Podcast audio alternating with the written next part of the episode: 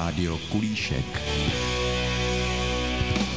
Cesta začíná u vodní nádrže Souš, kde lze nechat auto na parkovišti a dále jít pěšky. Nebo můžete využít inline brusle či kolo. Hlavním cílem této trasy je protržená přehrada na Bílé desné, ze které se bohužel dochovala už jen šoupátková věž. Kousek od protržené přehrady leží pomník obětem neštěstí. Můžete si odpočinout u budky s občerstvením, turistickými suvenýry a také si zde sami načipovat pivo ze skalního výběžku. Z protržené přehrady se přesuneme přes Albrechtice a Desnou k vodopádům na Černé Desné. Nalezneme zde Hrncový, Bukovský, Dlouhý a Plotnový vodopád i řadu kaskád. Nad vodopády se nachází nám již známá vodní nádrž Souš, u které jsme začínali. Na tuto trasu bych doporučila určitě pevnou obuv, dostatek tekutin, svačinu a pokud máte, můžete si vzít i hole. Po celou dobu cesty budete totiž přecházet přes stoupání i klesání v různých nadmořských výškách ale výlet je to úžasný, mohu ho jen doporučit.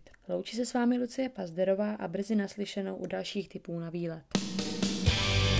Rádio Kulíšek.